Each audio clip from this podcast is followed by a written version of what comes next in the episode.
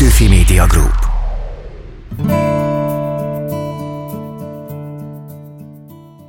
Jó podcast hallgatást, Réd Ládám vagyok, itt a Talpig Magyar, ahogy a reformkor nyomot hagy.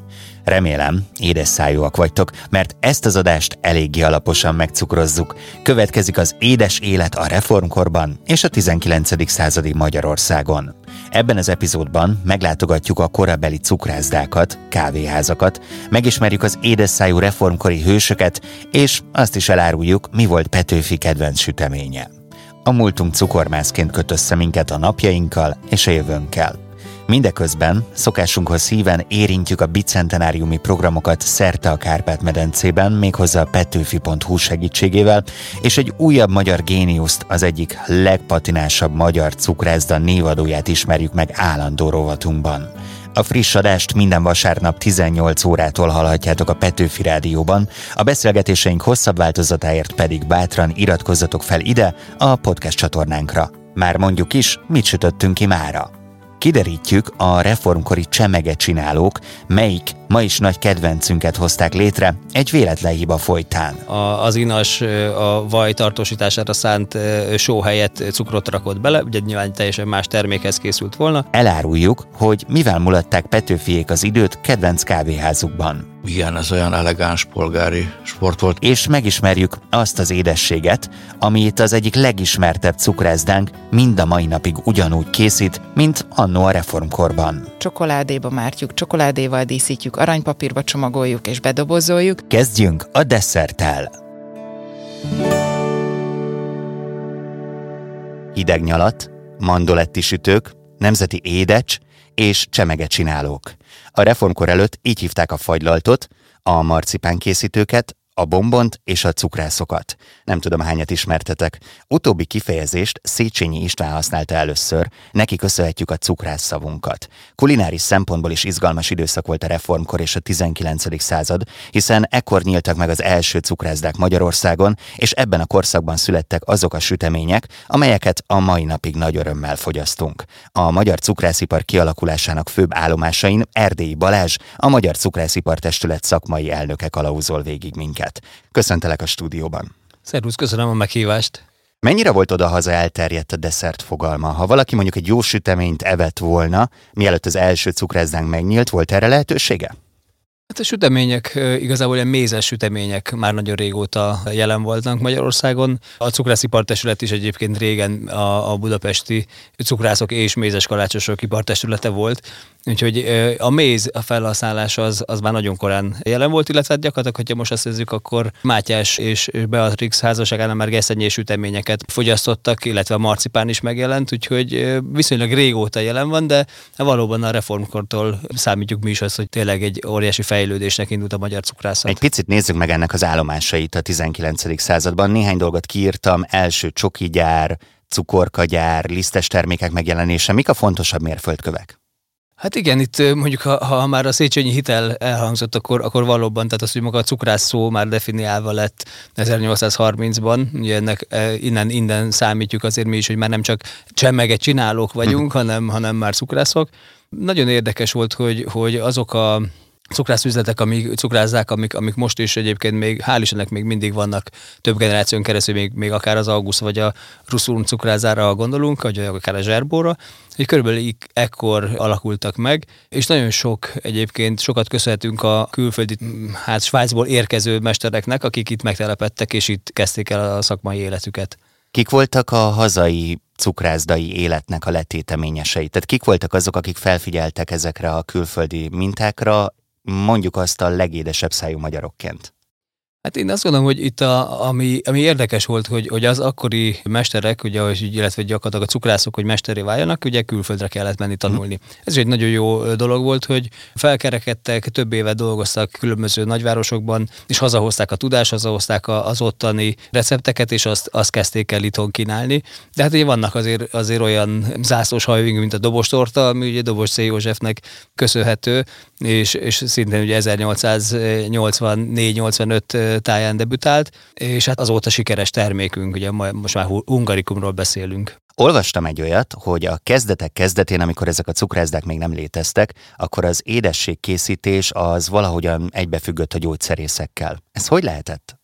A cukor felhasználása az viszonylag később jött, és, és gondolom itt a, a mézzel és a, az egyéb likőrök gyártása, tehát egy, egy, egy cukráz azért még, amikor még nem kimondottan cukrázáról beszélünk, hanem, hanem ilyen akár csemegeboltokról, és ott, ott minden volt. A házilag elkészített lekvártól kezdve különböző likőröket főztek, tehát tényleg egy ilyen kis laboratórium mm. volt, és, és hát utána később vált ez inkább, inkább ketté, és, és lettek a kávéházak, illetve cukrázzák, és külön csemegeboltok vagy delikát üzletek.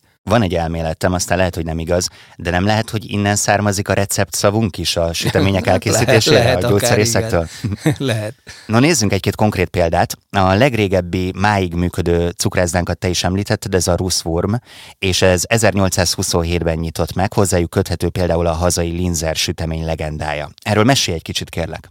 A Ruszun cukrászai most már közel 200 éves üzletről beszélünk, úgyhogy fantasztikus dolog, hogy ezek egyébként tényleg ilyen generációkon átívelő, és még mindig, mindig jelen vannak. Ugye a Ruszun krémes, azt szerintem ez mindenki által még a mai napig nagyon kedvelt termék.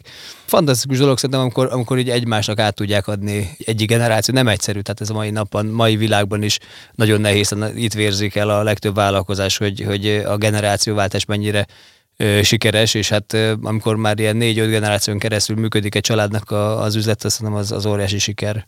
Mennyire működött ez patika mérlegen? Tehát az akkori alapanyagokból, amiknek javarészét maguk állították elő, el tudtak készíteni A és B napon ugyanúgy egy tortát? Hát ezt nem tudom, de ez a mai napig ugye ez egy fontos, fontos dolog, hogy, hogy, hogy igen, itt mindent mérni kell, tehát ugye azért cukrászatban nem szemre dolgozunk, bár a nagymamák tudják ezt, a, amennyi, amennyit felvesz ö, technológiát, de, de a cukrászatban minden, minden mérünk pontosan. Azóta is egyébként a laboratórium dolog, egyébként külföldön nagyon sok helyen a, cukrász műhelyt most is laboratóriumnak hívják egyébként. ugye ezt már említettük, hogy a cukrászó megalkotója Széchenyi István volt, a legnagyobb magyar a hitel című munkájában külön iparákként említi a cukrászatot.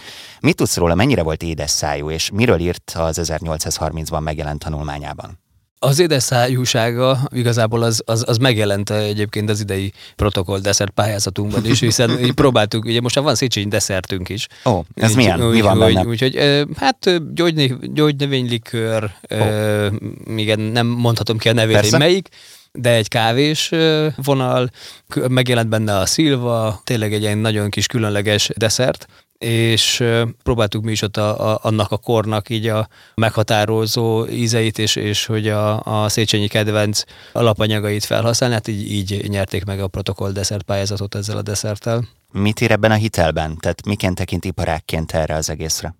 Hogy gyakorlatilag hogy az államnak a, a jó léte, illetve hogyha jól működik valami ilyesmiről szól a történet, hogy az akkor működik jól, hogyha, hogyha a cukrászi sajátjának érzi az, hogy az ő munkája is hozzátesz, és a több szakmát is felsorol, de a cukrászok is benne vannak, hogy igen, a cukrász is azért tesz, hogy, hogy neki is és az államnak is jobban működjön. Ha betérnénk egy 19. századi cukrászdába, akkor mik lennének ott biztosan a pulton, vagy a pultban? Tehát mi lenne az, ami szerinted a felső polcon mondjuk tömeggyártásban készül, mert mindenkinek az kell? Hát nagyon sok gyümölcs feldolgozás, gyümölcs készítményeket készítettek, akár a lekvároktól kezdve különböző zseléken át, és itt attól függ, hogy melyik az 1800-as évek elejét veszük, vagy a végét, mert ugye amikor a dobos tortáról beszéltünk, akkor megjelent, ugye ez egy, az egy nagyon érdekes dolog, hogy Ma lehet, hogy szerintem, hogy bemegy valaki a cukrászba, egy nagyon egyszerű dolognak tűnik egy dobostorta, de az akkor egy akkora forradalmi újítás volt, hogy, hogy utána, amikor ez megjelent, 1885 után mindenki azt próbálta utánozni. Erről mesélj egy kicsit kérlek, ha jól tudom, akkor a dobostorta az egy baklövés, vagy egy hibának lett a következménye.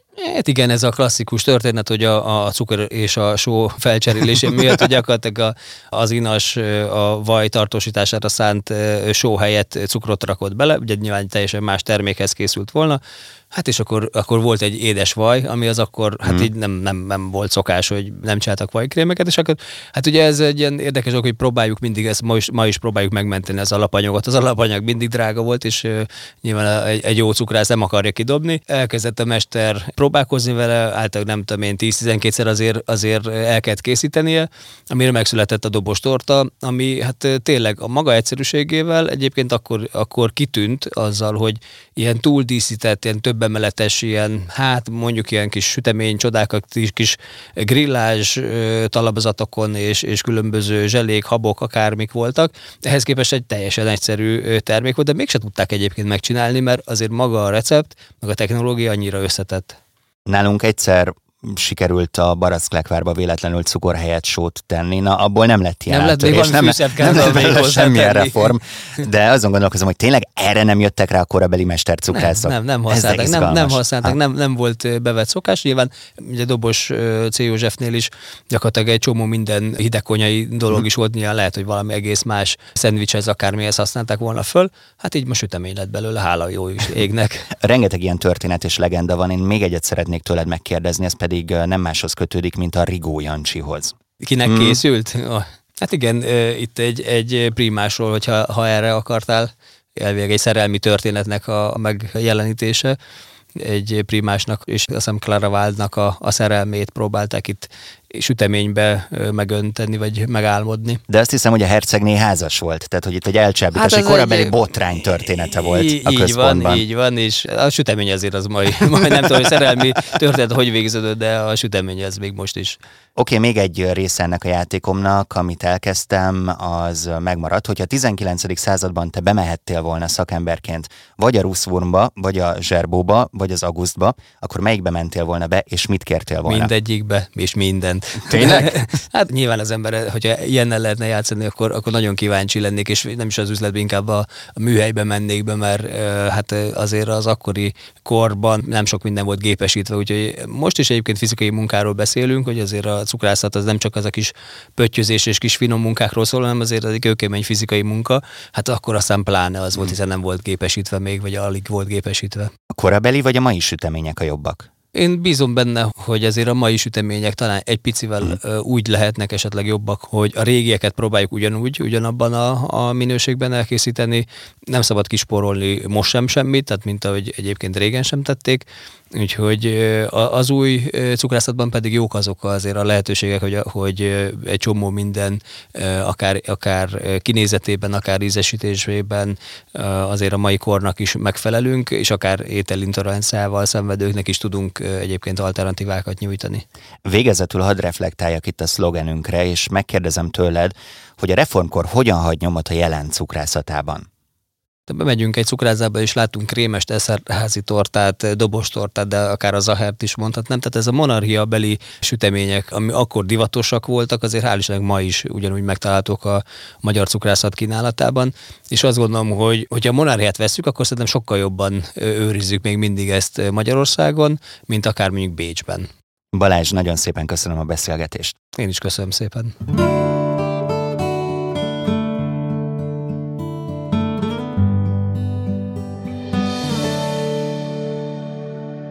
Eddig a cukrászdákról, az édességekről, illetve a reformkori édesszájú szereplőinkről beszélgettünk, de itt az ideje, hogy megtudjuk, mi a különbség a cukrászdák és a kávéházak között. A 19. század második felében sorra nyíltak a kávéházak is, ahol író és költő fejedelmeink is tiszteletüket tették. Sőt, olykor jelentős események indultak útjukra ezekről a helyekről, Gondoljunk csak a Pilvaxra. A kor pesgő kávéházi kultúrájáról Zeke Gyula írót, történészt kérdezem. Üdvözlöm! Én is üdvözlöm Önt és a hallgatókat is. Lehet tudni, hogy a reformkori íróink, költőink, színésznőink édesszájúak voltak, erről már beszélgettünk, de tegyük tisztába ezt a témát. Mi a különbség a cukrászdák és a kávéházak között? Sok kérdés egyben, amint az lenni szokott. Hm.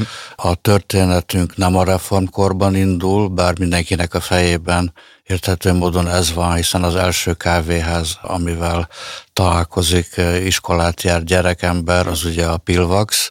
Fontos tudnunk, amikor a kávéházi kultúráról szólunk, hogy a kávé cserje és a belőle főzött különféle kávék keleti eredetűek, arab, török, italról van szó, tehát ez keletről érkezik meg Magyarországra, a kávéház, mint intézmény viszont nyugatról.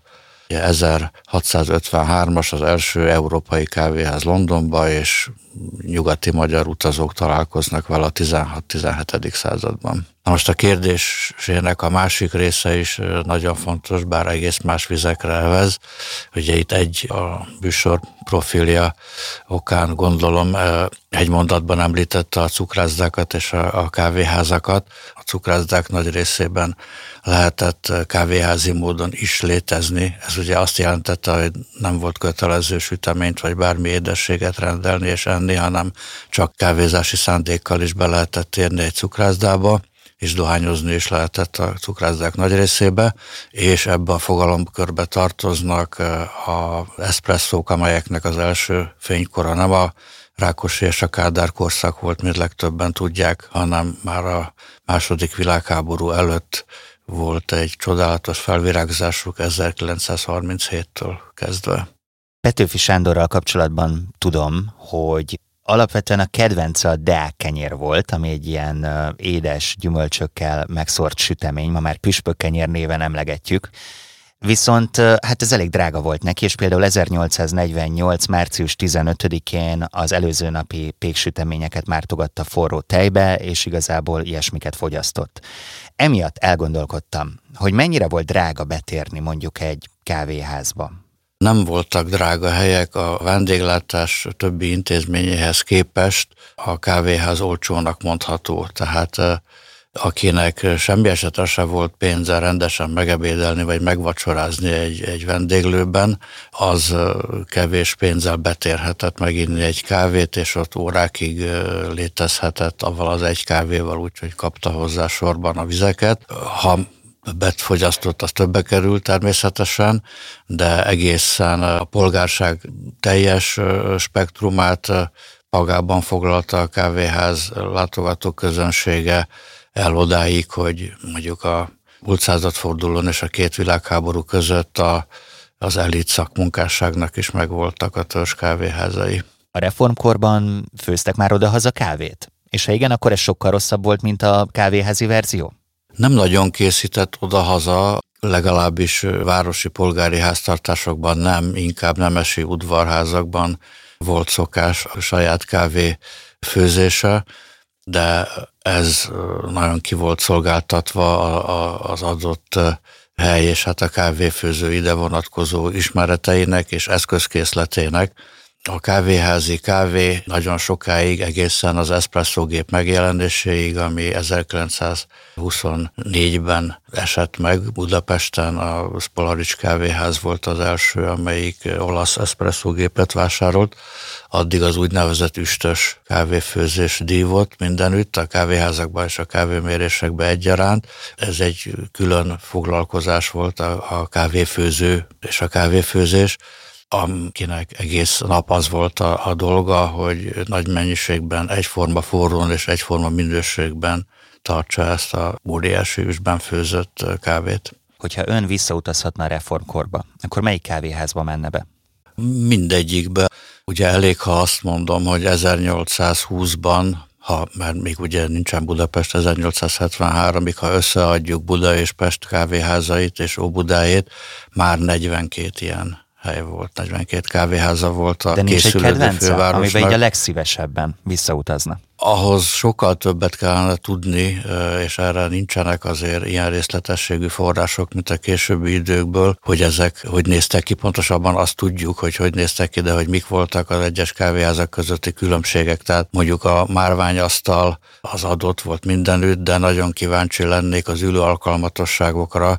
Én már az említett márványos kávéházba ugye nagyon szívesen oda mennék, de ugyanígy a, mondottam, hogy a 18. század végén már nagyon fontos helyek megvoltak, Kemnicer mellett a Váci utca 10 alatti Magyar Korona, a Fürdő, a József Attila utcába a kávéforrás, ami szintén 1795-ben már megnyílt, és az egyik legfontosabb könyvészeti szakirodalom török császár török Csacsi volt a beceneve, Óbudán is volt egy korona kávéház, ami művelődési házként még ma is megvan, az Astoria helyén álló Zrínyi kávéház is megvolt már 1824-ben, a Mokka 826, a Reneszánsz, ez lett utóbb a Pilvax, Fehérhajó, Wurm, Hétválasztó fejedelem, Magyar király, Aranysas, filozófus, vadászkőt, két pisztoly, ezek az említett 42-ből a nevesebbek. Nagyjából már leírta, de azért még egy-két jellemzőt kérem, hogy mondjon arról, hogy hogyan képzeljünk el egy korabeli kávéházat. Tehát, hogyha belépünk, akkor mit látunk?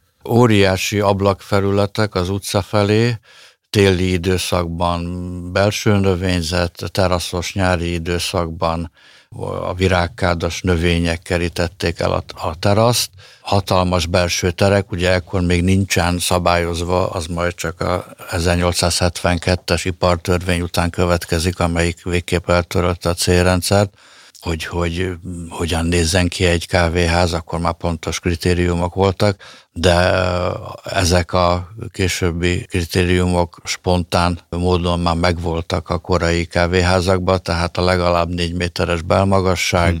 az óriási, minimálisan 150 négyzetméteres alapterület, legalább két biliárdasztalt kellett tartani, ismétlem ezek későbbi feltételek, de érvényesültek a reformkorban is, sőt voltak helyek, ahol három, négy, sőt öt biliárd is volt, ennek megfelelő nagyobb alapterülettel, pult a vendégtérbe, nyúló pult, ahol a rendelések kiszolgálása és a fizetés történt már, mint a főpincér által. A kasszírnő alakja is megjelenik már a reformkorban is, az asztalok között meglehetős nagy a távolság, tehát ekkor még ugye van hely, az eszpresszónak a sűrűsége az épp ellenkezőleg itt még maga a tágasság volt ugye azért, és a boxok elkülönülése, hogy ne feltétlen hallják a másik asztalnál, hogy mit beszélnek az egyiknél, legyen helye elmenni a pincérnek.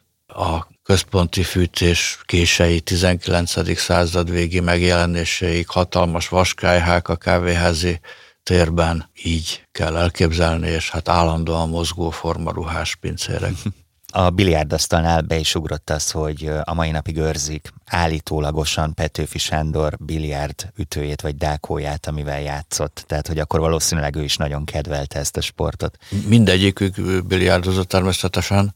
Igen, ez olyan elegáns polgári sport volt, és hát hozzá kell tenni, hogy nem a snookert játszották, amit most mi általában láttunk a tévében, hanem karambol biliárdot. Mi az oka annak, hogy a 19. század második felétől ugrásszerűen megnőtt a kávéházak száma idehaza? Örülök a kérdésfeltevésnek abból a nagyon fontos történelmi okból, hogy állandóan Budapest kávéházairól beszélünk, holott hát már a vidéki városaink jó részének is volt már a 18. század végén is legalább egy kávéháza, a kérdésére tehát az a válasz, hogy azért Budapest, mert ez lett az egyetlen nagyvárosunk, ennek az összes építészeti, civilizációs, kulturális és demográfiai vonzatával együtt. Ez volt az egyetlen olyan hely, máig is az Magyarországon, ahol a szónak abban az értelmében magánéletet lehet élni és mozogni, hogy ez nincs állandóan mások, nagyrészt ismerősöknek a szeme előtt. Ez egyetlen más olyan város sincsen Magyarországon, ma sem, ahol azt meg lehet csinálni. Illetve hát a közösségi tér funkciója, az irodalmi élet fellegvára, a találkozóknak a helyszíne, a kávézó, tehát tényleg nagyon sokan jártak ide gyakorlatilag a szabad idejüket eltölteni. Még talán egy záró kérdést engedjen meg nekem. Árultak ekkoriban kávét elvitelre? Kávéházban nem kávéházban nem. Később, tehát főleg a századfordulótól már voltak büfék, sőt automata büfék is, onnan, ha valakinek ez volt a szándéka, akkor elvihette a kávét, de ezt szerintem nem sokan csinálták, hiszen a kávéívás legnagyobb jótéteménye sok esetben nem az ital volt, hanem a melegben való leülési lehetőség és a társasági élet maga. Gyula, nagyon szépen köszönöm a beszélgetést. Én köszönöm a meghívást.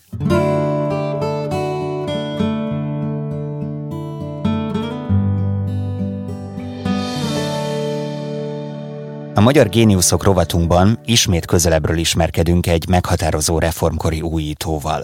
Ha címet kellene adnom ennek a fejezetnek, így hangzana. A cukrász, aki sütemény lett. Zserbó Emillel megtörtént az, ami csak a legnagyobbakkal. A neve fogalommá vált. Hevessége olykor még Gordon Remzéjével is betekedett. Csokoládékészítő mesterként ő honosította meg itthon a macska nyelvet, és a konyakmegyet is. A zserbó a legismertebb gasztronómiai értéke Magyarországnak. A legendás hely története azonban nem vele, hanem egy soproni cukrásszal kezdődött. A stúdióban Niszkács Anna, a Zserbó Gasztronómia Kft. ügyvezető tulajdonosa. Szia, üdvözöllek! Szia! No hát hadd idézzek, de szeretnék gazdag lenni, egyszer libasültet enni, jó ruhában járni, kelni, s 5 forintért kuglert venni. Ugye mindannyiunk számára ismerősen hangzik József Attila elhíresült verse, de azt kevesen tudják, hogy ki volt Kugler, és mi köze Zserbó Emilhez. Talán kezdjük ezzel. Nagyon tetszett, hogy azt mondtad, hogy zserbó fogalommá vált, de akkor Kugler Henrik is, mert hmm. Kugler ugye az a kis pici sütemény volt, az a kis minyon, amit Kugler Henrik készített Magyarországon, és ő alapította a zserbó cukrászdát, de akkor még Kugler cukrászdája néven futott, ráadásul a József Nádor téren, tehát a Vörösmarty tér melletti téren, aztán átköltözött a Vörösmarty térre, viszont neki nem volt utóda, aki átvette volna a cukrászdának az üzemeltetését, és ezért ő elindult a nagyvilágba, és 1880-ban találkozott Párizsban Zserbó Emillel, akit meginvitált Budapestre, 82-ben Zserbó Emil már megszerette ezt a cukrászdát, mondhatni, hogy beleszeretett, és 84-től már át is vette a cukrászdának az üzemeltetését, de ő nem egyedül érkezett, hanem a feleségével, Ramsajer Eszterrel, aki szintén csokoládi gyáros családból származott Szentegyénből, és az öt lányukkal érkeztek, és egy ideig még egyébként együtt üzemelték a kávéházat, Kugler Henrik és Zserbó Emil, mert Zserbónak fantasztikus marketingérzéke is volt abban az időben, mert ki ismerte Zserbót, de Kuglert már nagyon sokan ismerték, így a logóban nagyon sokáig ott volt, hogy Zserbó Emil, Kugler Henrik utódja. Aztán szépen lassan lekopott a Kugler név, és maradt csak a Zserbó név. Tehát tulajdonképpen mentorként ott volt mellette. Jó ideig, igen. 1858-ban tehát Kugler Henrik megnyitotta ezt a cukrászdát, aztán utána Zserbó átvette, de viszonylag hamar országos hírnévre tett szert, szerintem már talán Kugler alatt is. Mi oka volt ennek, vagy mi volt ennek az oka? Hát ugye 84-től köthető igazából Zserbó Emil nevéhez a, a Zserbó kávéház, és ő nagyon hamar elkezdett jóval, de jóval több cukrásszal és felszolgálóval dolgozni, illetve bővítette a cukrászdát is.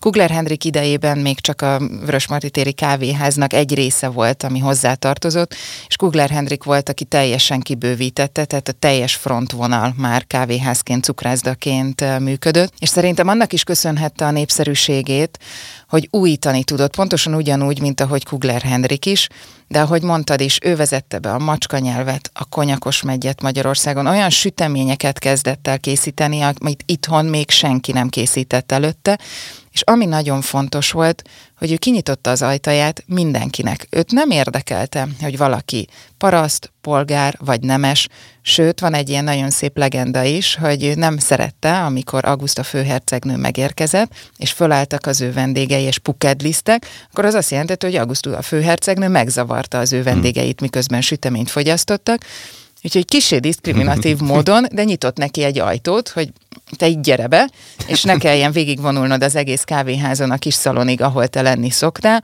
mert hogy akkor az én vendégeimnek föl kell állni pukedlizni, és ezért is vált népszerűvé, mert egyrészt rendkívül finomak voltak, és különlegesek azok a sütemények, amiket készített, másrészt mindenkinek kinyitotta az ajtaját, és a receptúráit sem rejtette el, hanem népszerűvé tette. De akkor ezek szerint megfizethető volt? Tehát mondjuk egy nem elitosztályba tartozó valaki heti egyszer el tudott menni süteményezni? Megfizethető volt, sokkal inkább megfizethető volt, igen, akkor a cukrászda, illetve a kávéház. Ez egy ilyen igazi találkozóhely volt. Egyébként a Zserbó ma is egy nagyon szép találkozóhely, ahova jó érzés betérni, mert egyrészt jönnek a békebeli idők, másrészt jönnek azok az újdonságok is, ami alapvetően a mi hagyományunk, hogy folyamatosan újítsunk, hmm. mert Kugler Hendrik és Zserbó Emil is a maga idejében innovátorok voltak. Ugyanakkor azt is lehet tudni, hogy a legelőkelőbb körökben is nagyon népszerű helyszín volt. Kérlek, említs nekünk néhány reformkori sztárt, aki megjelent ott. Hát ugye Deák Ferenc egyértelműen járt hozzánk, Liszt Ferenc is járt hozzánk, és Sissi, hogyha így még őt be lehet, be lehet ide suvackolni. Erzsébet királynő gyakori vendég volt a Zserbóban, sőt nem csak a Zserbóban, hanem a Royal Zserbó pavilonban hmm. is, amit a Városligetben nyitott meg Zserbó Emil, méghozzá azért nyitotta meg a világkiállításra, hogy legyen hol fogadni a Városligetben Ferenc Józsefet és Erzsébet királynét, és ő ott már árult ételeket is, többek között a libamájas molnárkát. Egyébként Sisi mindig csak pici dolgokat evett, ugye azt mindenki tudja, hogy ő nagyon odafigyelt az alakjára. A kedvence volt a kandírozott ibolya, most egyébként mi ibolyás makaront árulunk az ő mm. tiszteletére, illetve kis bombonokat és forró csokoládét eh, szeretett fogyasztani. Ha már történeteket említesz, akkor kanyarodjunk rá az egyik legrelevánsabbra. Ez a sütemény az, amit minden karácsonykor én készítek odahaza. Gratulálok! Kíváncsi vagyok a történetére. Mi a sztoria a zserbónak? Képzeld el, hogy a zserbó szelet nem zserbó Emil nevéhez köthető, hiszen eh, zserbó Emil 1919-ben halt meg, és a zserbúszelet valamikor a 60-as években indult el, és indult a karrierje, Azért a zserbó cukrászdához köthető, mert az ottani cukrászok eh, készítették el először ezt a süteményt. Ugye ez egy eh, többlapos eh, éleszőtésztás sütemény, klasszikusan baracklekvárral, dióval és csokoládéval a tetején. Nem csak karácsonykor, hanem ezt azért vasárnap is szokták otthon készíteni az anyukák és a nagymamák, és mindenkinek általában a saját anyukája vagy nagymamája zserbója a kedvence, nekünk a saját zserbónk a kedvencünk, és ez az érdekes benne, hogy hogy nem Zserbó Emil készítette először ezt a süteményt, de ugyanazokon a hagyományokon alapszik az, hogy ez ennyire népszerű lett, hogy soha nem voltak titkosok ezek a receptek, és ott akkor is, a kommunizmus alatt is, ez nyitott, nyílt titok volt, hogy hogyan készül ez a sütemény, és egyszer csak Magyarország kedvence lett több minden szimpatikus nekem Zserbó Emilben. A másik az, hogy úgy látom, hogy nagyon fontosak voltak neki a cukrászdában dolgozók, és figyelt egyaránt a kezdőkre, egyaránt a nyugalmazott dolgozókra is. Milyen intézkedésekkel segített nekik, mondjuk az újoncoknak? Igen, kétféle alapítványa volt. Az egyik, ami az újoncoknak vagy a tanulóknak szólt, hogy a legkiválóbbaknak biztosított lehetőséget, hogy elmenjenek külföldre, de már akkor is nagyon okosan eh, gondolkodott, hogy kérte, hogy jöjjenek vissza és hozzák vissza a tudást. Ugyanúgy egyébként Kugler Hendrik is rengeteget utazott Európában, mikor hazahozta a tudását, és ő ezt, Zserbó Emil, ezeket a kiutazásokat, ezeket anyagilag támogatta, kérvén a fiatalokat, hogy jöjjenek vissza. És mi a helyzet az idősebbekkel? És az idősebbeknek egy olyan alapítványt eh, hozott létre, ami támogatta a nyugdíjas koruk után is a zserbóból nyugdíjba vonult cukrászokat, illetve alkalmazottakat. Viszont ami érdekes még, hogy Zserbó Emil és családja, ők ott laktak az első emeleten, ott voltak a szalonjaik, és a második, harmadik emeleten is laktak felszolgálók és cukrászok, illetve ott volt egy csomagoló üzem is. De azért ezen a romantikus dolgon túl volt egy másik oldal is, hogyha a Zserbó Emil belépett esetleg a kávéházba, és valami nem tetszett neki, a süteményes pultot simán le tudta az egészet borítani, mert hogy olyan igényes volt, hogy ő nem akarta, hogy rossz süteményt kóstoljanak a vendégei, és Ramsayer Eszter pedig kifejezetten figyelt a lányoknak a tisztaságára, a felszolgáló kisasszonyok tisztaságára. Ez is egy aranyos legenda, hogy a felvételiző felszolgáló kisasszonyok alsó szoknyája alá is benézett, hm. hogy megfelelően tiszták-e, mert hogy csak olyan felszolgálók lehetnek az ő cukrászdájában, akik tiszták. Beszéljünk egy kicsit a találmányairól. Most néhányat kiemelek, például a konyakos megyet, a macska nyelvet, de például úgy tudom, hogy szabadalmaztatott egy instant kávéport is, sőt exportálni is elkezdett, hogy még a török szultán háremébe is juttatott a termékekből. Tehát Igen. számos dologban innovátor volt. Te mit emelnél ki? A kedvencünk maximálisan a konyakos megy. A konyakos megy, ez egy csodálatos bombon, és igazából ez az egyetlen olyan termékünk, amit a mai napig pontosan ugyanúgy készítünk, mint ahogy Annó Zserbó hm. Emil is készítette, és ez valóban egy kézműves termék, olyannyira kézműves a konyakos megy, hogy idén nyáron mi magunk mentünk el szüretelni a megyet a konyakos megyhez, és utána ezt a megyet, ezt tiszta szeszbe, konyakba tesszük, ez ott áll egy évig, utána kimagozzuk, fondánba tesszük, csokoládéba mártjuk, csokoládéval díszítjük, aranypapírba csomagoljuk és bedobozoljuk.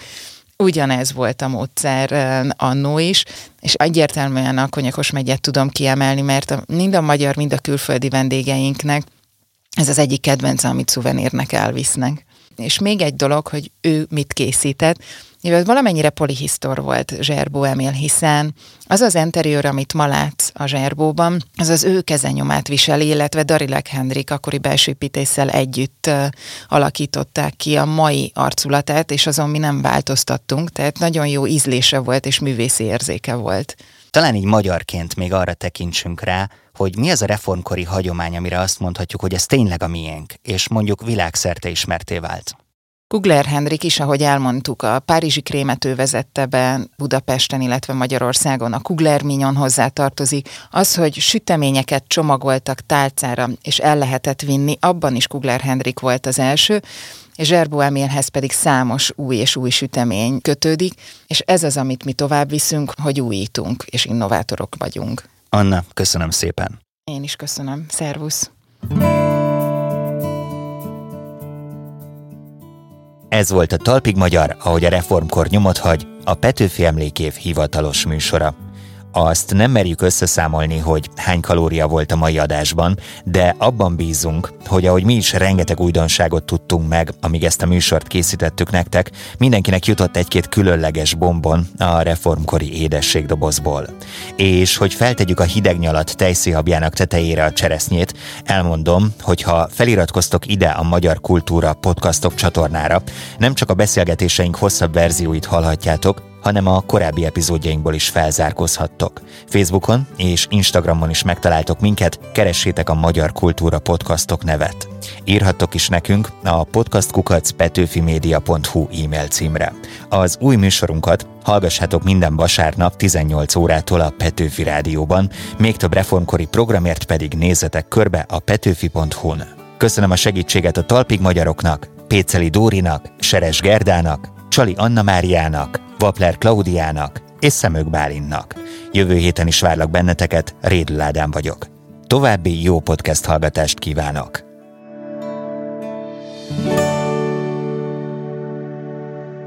Petőfi Media Group